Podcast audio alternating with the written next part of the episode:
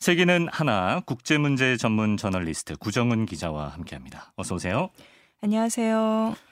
좀 기자님도 쉴 틈 없이 정말 뉴스 챙겨 보실 것 같은데 아, 이 러시아의 우크라이나 침공 좀 어느 수준까지 확대가 될지 전 세계가 걱정스러운 마음으로 지켜보고 있는데요. 일단 뭐 푸틴 대통령은 서방의 공적이 된 것 같습니다. 이제. 예, 이게 사실 얼마 전까지만 해도 서방의 공적이었는데 이 전쟁이 민간인 피해가 훨씬 커지고 그렇게 되면 아마도 그것은 좀 반인도적인 그런 걸로 음. 봐야 되지 않을까 그런 일이 있어서는 안 되겠지만 굉장히 지금 걱정스러운 상황인데요. 네. 원래 이제 문제가 됐던 게 우크라이나의 동부 지역이었죠.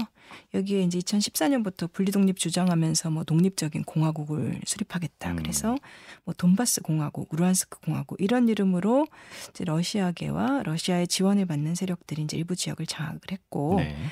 그래서 뭐 우크라이나 정부와 서방은 당연히 이들의 독립 주장을 인정하지 않습니다만 러시아는 이쪽을 자기네 세력권으로 만들려 한다. 그래서 만약에 러시아가 침공을 한다 하면은 전면전이 될 것인가 아니면 그 지역에 좀 더 분쟁을 전쟁 수준으로 키우고 실제로 러시아군이 들어가는 이런 상황으로 갈 것인가였는데 지금 굉장히 우려스러운 거는 전면전으로 가고 있는 것 같아요. 음. 지금 뭐 상황이 워낙 급박하게 진행 중이어서 뭐 네. 계속 바뀌고 있기는 한데 뭐 폭발음이 들렸다, 뭐 미사일이 떨어졌다. 이렇게 피해를 보고하고 있는 지역들이 음. 우크라이나의 거의 전역에 흩어져 있어요. 음. 그러니까 우크라이나의 뭐 주된 군사 기지라든가 주요 도시들 이런 시설들을 거의 다 공격을 하고 있는 걸로 봐서 우크라이나 군을 먼저 무력화시키겠다라고 생각을 하고 있는 것 네. 같고요. 네. 그러니까 뭐 이 돈바스라든가 이런 동부 지역의 교전은 말할 것도 없고 예.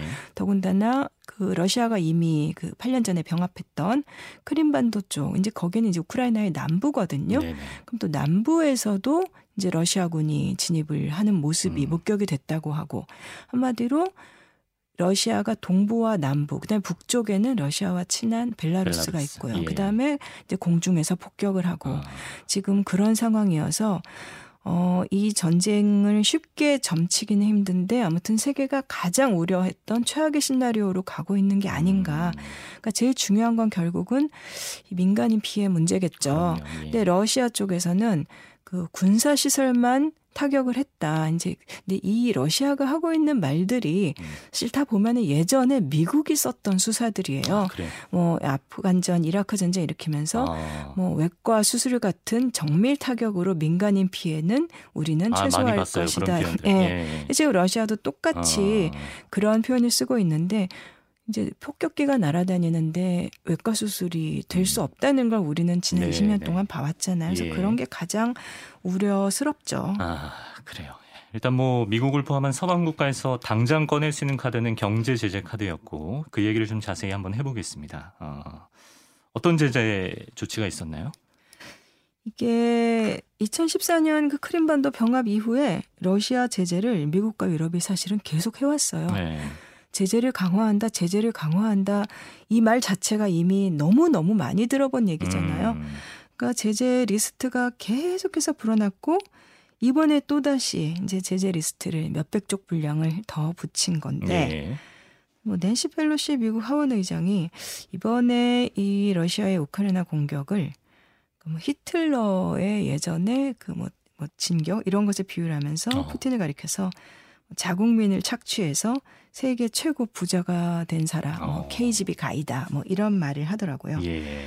이렇게 제재를 강화를 하고 있는데 뭐 전반적으로 그 금융 제재는 기본으로 들어가고 네. 그다음에 패키지가 계속 늘어나고 있는 걸 보니까 예전까지의 제재가 이렇게 단계별로 이렇게 이루어진 거였다면 네. 지금은 사실상 유럽하고 경제 관계를 아예 못 갖게 만들겠다. 어. 미국하고는 원래 경제 관계가 많지 않으니까. 네. 그래서 다시 한번 러시아를 이 비유가 좀 그런데 네. 그 예전에 그 냉전 시절처럼 이렇게 네. 서로 관련 없는 고립된 경제로 아. 가는 방향으로. 네. 근데 아직은 뭐 그 단계까지 가고 있는 건 아니지만 글로 향해 갈 수 있다라는 음, 지금 시그널은 계속 주고 있는 아, 것 같아요. 예. 구체적으로 미국의 핵심 제재 대상은 어떻게 됩니까? 제일 눈에 띄는 건 국영 에너지 회사 가스프롬이죠. 아, 예, 뭐 이게 사실 푸틴의 돈줄이다 이렇게 얘기를 하는데 실제로 이 가스프롬은 러시아의 최대 회사이고 러시아의 이제 에너지를 거의 장악하고 있는 그러니까 천연가스 이렇게 뭐 생산, 수, 수송, 뭐 수출하는 회사인데 여기에 언제나 이사 회장을 측근을 안 치고 그래서 거기에 이사회장이었던 사람을 푸틴 대통령이 과거 이제 임기 제한 밀려서 그 임기 제한 때문에 잠깐 총리로 내려왔을 때 거기 이사회장 했던 메드베데프라는 사람을 자기 대리로 대통령에 앉혔고 음, 그 다음엔 또 푸틴 대통령이 다시 대통령이 된 다음에는 메드베데프가 다시 또 가스프롬으로 가고 이런 식이에요. 네. 그러니까 아예 뭐 너무나 정권의 지갑처럼 그렇게 되어 있는데 음, 이제 여기가 전에도 설명을 해드렸던 그 독일로 이어지는 노르드 스트림 2 가스관 네. 그것을 갖고 있고 만들었고 이제 앞으로 운영 을 원래는 하기로 했던 회사죠. 음, 근데 지금 일단 이것은 독일이 결국은 제재에 들어갔습니다. 네. 공식적으로 이제 이거는 양쪽에 다 독일과 러시아 모두에게 엄청난 손실이지만 네. 이제 전면전으로 가고 있기 때문에 이게 들어갔고 음, 그 다음에는 또 미국과 유럽이 그 푸틴의 inner circle 최측근 음. 그룹을 겨냥을 하고 있어요. 네. 그래서 뭐 미국과 유럽 언론들은 이 개인 제재 리스트들을 분석을 하면서 네. 뭐 이런 조치들이 이제 푸틴을 움츠러들게 만들 수 아. 있을 것인가 아마 열심히 계산들을 하- 하고 있죠. 이 개인 제재 리스트에 오른 사람들은 어떤 사람들인가요? 제일 눈에 띄는 사람은 그 2008년부터 국가보안국 FSB 옛날에 그 KGB 옛 소련 시절의 정보기구의 아, 예. 이제 후신이죠. 근데 푸틴이 바로 그 KGB 출신이고요. 음, 이 FSB 수장을 맡고 있는 알렉산드르 보르트니코프라는 사람이 있고 근데 이 사람과 그 아들이 같이 제재를 받았는데 이 보르트니코프라는 사람은 뭐 1970년대부터 이 푸틴의 고향인 상트페테르부르크 거기서부터의 인맥이에요. 그래서 푸틴의 KGB 인맥이면서 음, 그다음에 또 푸틴 측근 그룹을 뭐 실로비키 이런 여러 가지 음. 명칭으로 부르는데 거기에 핵심 멤버 중에 하나죠. 근데 살해 사건들에도 연루된 사람이라고 들었어요. 2006년에 영국에서 그러니까 러시아의 전직 정보 요원, 러시아 입장에서는 배신자, 이제 비밀을 누설한 아, 예. 이런 사람이 뭐 그때 유명했었어요. 뭐 홍차에 독을 집어넣어서 아. 좀 센세이셔널하기도 했고. 이- 예, 독살 당한 사건이 있었는데 이제 예. 방사능 물질로. 근데 그것 때문에 러시아와 영국 간의 외교 갈등이 불거지고 러시, 뭐 영국도 러시아를 제재하고 이런 일이 있어서 좀 시끄러웠는데 네.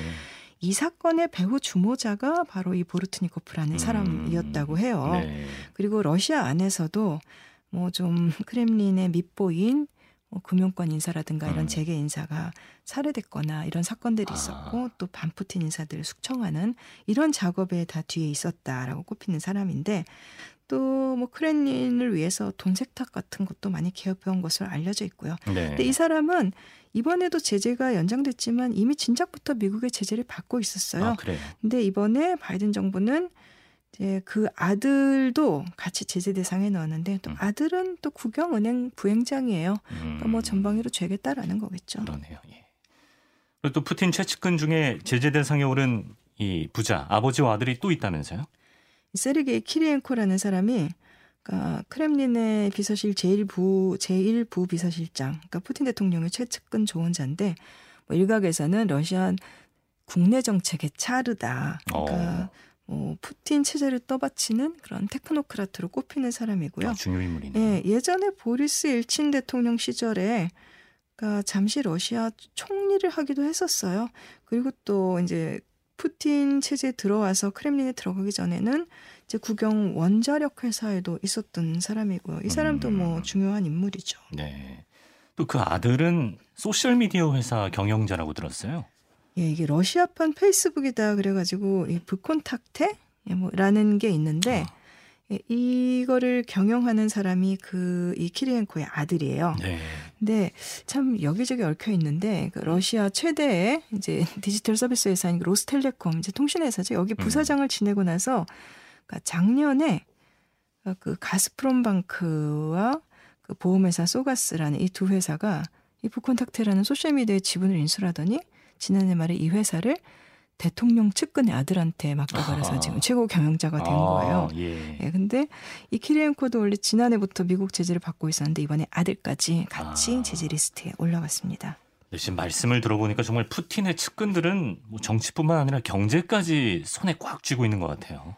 이 부콘탁테라는 소셜미디어 회사, 한마디 여론전에 중요한 이거를 인수한 가스프롬 방크와 소가스는 전부 가스프롬의 자회사입니다. 예. 그러니까 결국 크렘린 권력, 그다음에 가스프롬, 에너지 부문, 금융회사, 소셜미디어 기업까지 겹겹이 이렇게 물리고 물리면서 푸틴 체제를 떠받치고 있다라는 걸 우리가 이걸 통해서 알 수가 있는 거죠. 네. 근데 아버지와 아들이 같이 제대 대상에 오른 경우가 또 있어요 이번에. 아 그래요? 예.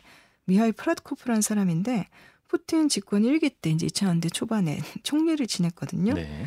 근데 이 사람은 그 대외정보국 SVR이라고 이제 대외정보국 장을 지냈고, 그러니까 푸틴이 그만큼 신뢰하는 사람이겠죠. 음.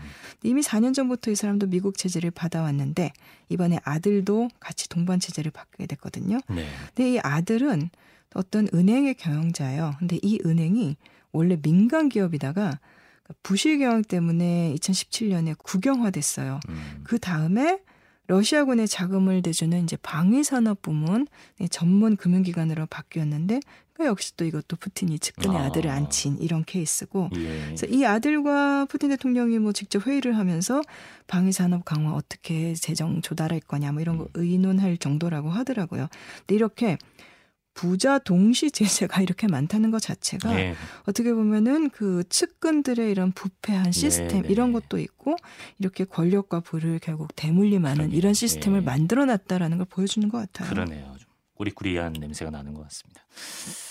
영국도 제재 명단을 발표했다고요?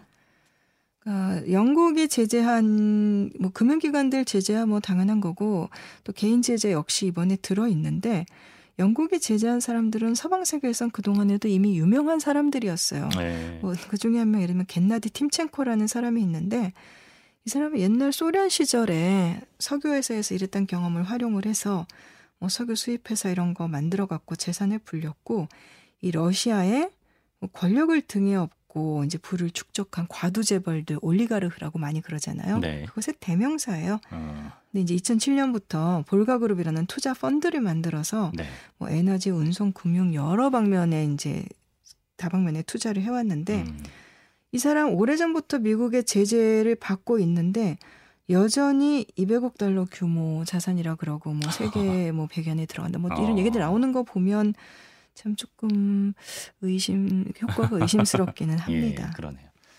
저는 또 축구 좋아하니까 그 잉글랜드 프로축구 클럽 첼시 구단주를 명한 그 아브라모비치 구단주도 이제는 뭐 영국에서 거주할 수 없다 뭐 이런 소식도 있더라고요. 예. 예. 이번 영국의 제재 대상들 중에는 푸틴의 요즘 말로 찐친 중마고우도 포함되어 있다면서요. 푸틴 대통령이 뭐 항상 만능 스포츠맨이고 이런 그런 육체적인 힘을 과시하는 네. 쇼를 많이 하잖아요. 예. 이제 그 중에 특히 잘하는 게 유도인데. 아 그래요? 예. 어. 그 예전에 일본 방문하고 그러면은 네. 유도복 입고 한 번씩 보여주고 그런 그랬어요? 적도 있었어요. 어. 예, 유도는 뭐 선수 수, 수 준으로 잘한다라고 하는데 예. 어릴 적부터 그 상트페테르부르크에서 유도를 함께하며 친분을 쌓은 사람들을 그러니까 관료 체제를 bureaucracy라고 하잖아요. 네. 그것을 빗대서 유, 유도크라시다 이렇게 부르기도 아. 하는데 그런 인물 중에 아르카디 로텐베르크, 보리스 로텐베르크의 형제가 있어요. 음. 이 형제는 뭐 송유관 발전 설비 짓는 건설회사 비롯해서 온갖 회사들을 세우고 경영을 하고 있고 그 소치 동계 올림픽 할 때도 거기 러시아 정부가 이제 예산을 써서 이제 경기 시설들 짓고 할 때 상당수는 이들의 건설업체로 들어갔다. 음. 이 결탁 관계. 그 중에 또 일부는 당연히 크렘린으로도 흘러 들어갔을 것으로 서방에서는 아. 의심을 하죠. 그렇군요. 그리고 또뭐 예전에 러시아에서 보드카 값이 비싸서 네. 뭐 우리 기준으로 보면 비싼 건 아니지만 어쨌건 러시아 서민들이 마시기에 비싸서 네. 이 화장술을 그러니까 화장용 그러니까 그러니까 마셔서는 안 되는 아, 예. 에탄올을 마셨다가 뭐 탈이 났다, 뭐 사람들이 죽었다 이런 아, 일이 있었는데 그래요? 심지어 보드카 업체도 이들 형제가 장악하고 아. 예, 지금 뭐 그런 실정이죠. 예. 곳곳에 정말 측근들의 손이 이제 뻗어 있는 모습인데 유럽연합 차원에서도 뭐 제재가 있었겠죠? 유럽연합이 발표한 제재 명단은 일단 기본적으로 러시아 의원 한 300여 명, 그 다음에 세르게이 쇼이구 국방장관, 안톤 바이노 대통령 비서실장 뭐 이런 음. 사람들은 그 직책으로 봐서 제재 뭐 이유를 따로 설명드릴 필요 없을 것 같고요. 네. 그다음에 대외적으로 크렘린의 입 역할을 해왔던 그 자하로바 외교부 대변인하고 TV 네트워크, RT, 경영자, 뭐 뉴스 진행자, 러시아의 선전 선동을 주도해온 인물들이어서 이 사람들도 음, 제재 대상이 됐죠. 그렇군요. 뭐 다양한 좀 측근들 얘기를 해주고 계신데, 네, 좀 특이한 게 심지어 푸틴의 셰프도 제재를 받는다고요? 이 사람은 어떤 사람입니까? 정확하게 말하면 이 사람이 크렘린의 요리사라는 건 아니고요. 네. 예브게니 프리고진이라는 사람인데 이 사람도 이제 서방 쪽에서는 굉장히 악명이 높은 이제 그런데 네. 식당이나 카지노 이런 거를 운영하고 있고요. 과거에 이제 정상 만찬 그런 거 있으면 크렘린 아. 만찬에 음식을 대서 예전에 AP 통신이 뭐 푸틴의 셰프다 뭐 아. 이렇게 표현을 했었어요. 예. 이제 케이터링 회사를 만들어서 뭐 러시아 정보기관들 식당을 운영하고 있고 음, 그래서 그 인권 변호사로 이제 서방과의 마찰의 원인이 되기도 이 알렉세이 나발리, 그러니까 푸틴 정부의 탄압을 받고 있는 나발리는 이제 음. 크렘린과 결탁한 이 프리고진 업체의 부패 때문에 모스크바 학교 급식의 질이 나빠졌다, 막 이렇게 주장했을 정도였습니다. 예. 아니 근데 아무리 그래도 그렇지 식당 운영하는 사람인데 그렇게 막강한 권력을 가질 수가 있나요? 이 사람 뭐 헬기장 딸린 값비싼 별장에다가 뭐 요트들 이런 호화 생활로 굉장히 유명한데요. 어, 근데 서방의 악명이 높아진 거는 이런 요식업 때문은 아니고요. 네. 그러니까 시리아 내전이 있었잖아요. 네. 그때 푸틴 정부와 이제 러시아가 시리아 독재자를 지원을 했다라고들 하는데 네. 그때 러시아군이 뭐 직접 전투에 뭐 폭격 말고는 지상군 전투에 이렇게 막 투입이 되는 건 아닌데 이제 와그너 그룹이라는 러시아의 바탕을 둔 용병 회사가 많이 개입을 했었어요. 예. 근데 이것이 바로 그 예브게니 프리고진이 사실상 운영하고 있는 게 아니냐 아. 예, 이런 의혹이 많았고 네.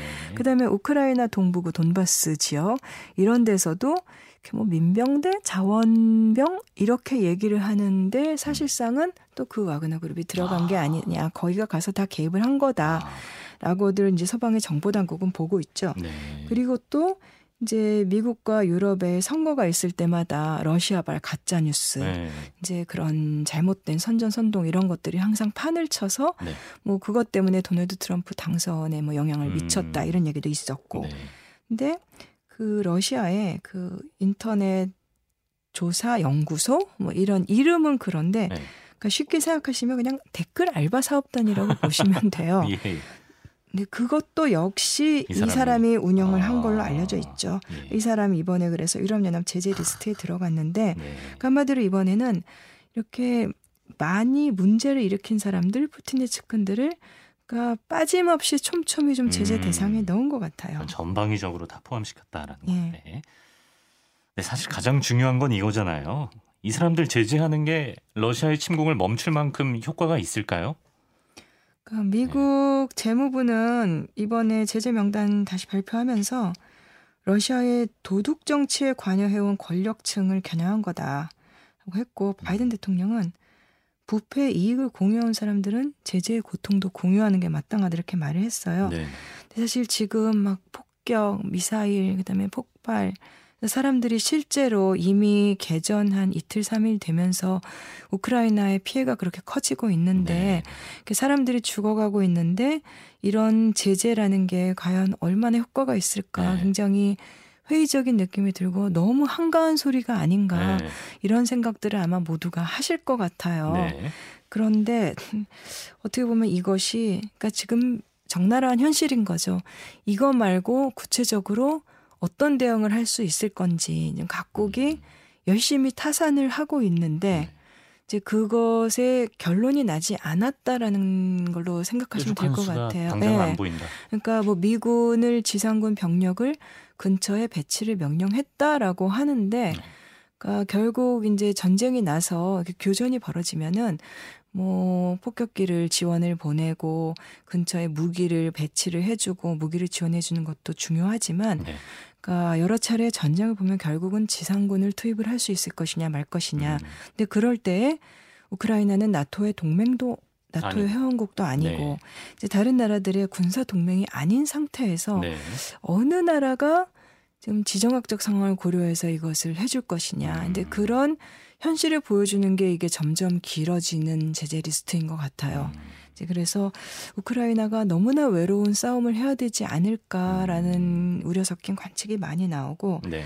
그렇지만 뭐 다만 뭐 이 제재를 제가 쭉 이번에 이런 인물들을 말씀드린 건 푸틴 체제가 어떻게 굴러가고 있는지 그 일단을 보여주는 거기 때문에 음. 러시아가 왜 부패한 권력이라는 소리를 듣는지 음. 이제 그것을 보여드리기 아, 전 세계에 위해서 그걸 알리는 예, 계기가 된다. 예 그리고 또 이제 그 러시아 안에서 아. 네. 그럼 왜 그렇게 러시아 안에서는 예를 들면 뭐 전쟁에 반대하는 여론이라든가 네. 어떤 정치적인 결정이 이렇게 타협이 이루어지지 않나 이렇게 다 장악하고 있기 때문이다라는 측면에서 말씀을 드린 거고요. 네. 그러면 부패한 권력층하고 러시아 대중들의 삶이 이렇게 괴리가 되어 있다. 이거를 부각시키는 의도라면은 네. 이런 사람들의 뭐 이름을 거명하는 것만으로도 정치적인 효과는 있겠죠. 아. 그렇지만 이게 사실은 제재 효과라는 것은 네. 우리가 지켜 봤듯이 네. 한계가 있을 수밖에 네. 없고 이 전쟁이 어떻게 될지 그러니까 얼마나 길게 갈지보다 더 중요한 거는 얼마나 큰 희생을 음. 낳을 건지. 예. 네. 그래서 그 부분을 계속 그러니까 지정학적인 전망보다 진짜 마음 아파하면서 좀 음. 지켜봐야 될 일인 것 같아요. 그래요. 예. 다음 이 시간에 기자님과 만났을 때는 좀 더 덜 무거운 마음으로 네. 얘기를 나눌 수 있기를 좀 기대해 보겠습니다. 지금 국제 문제 전문 저널리스트 구정은 기자와 우크라이나 사태 얘기를 나눠봤습니다. 고맙습니다. 감사합니다.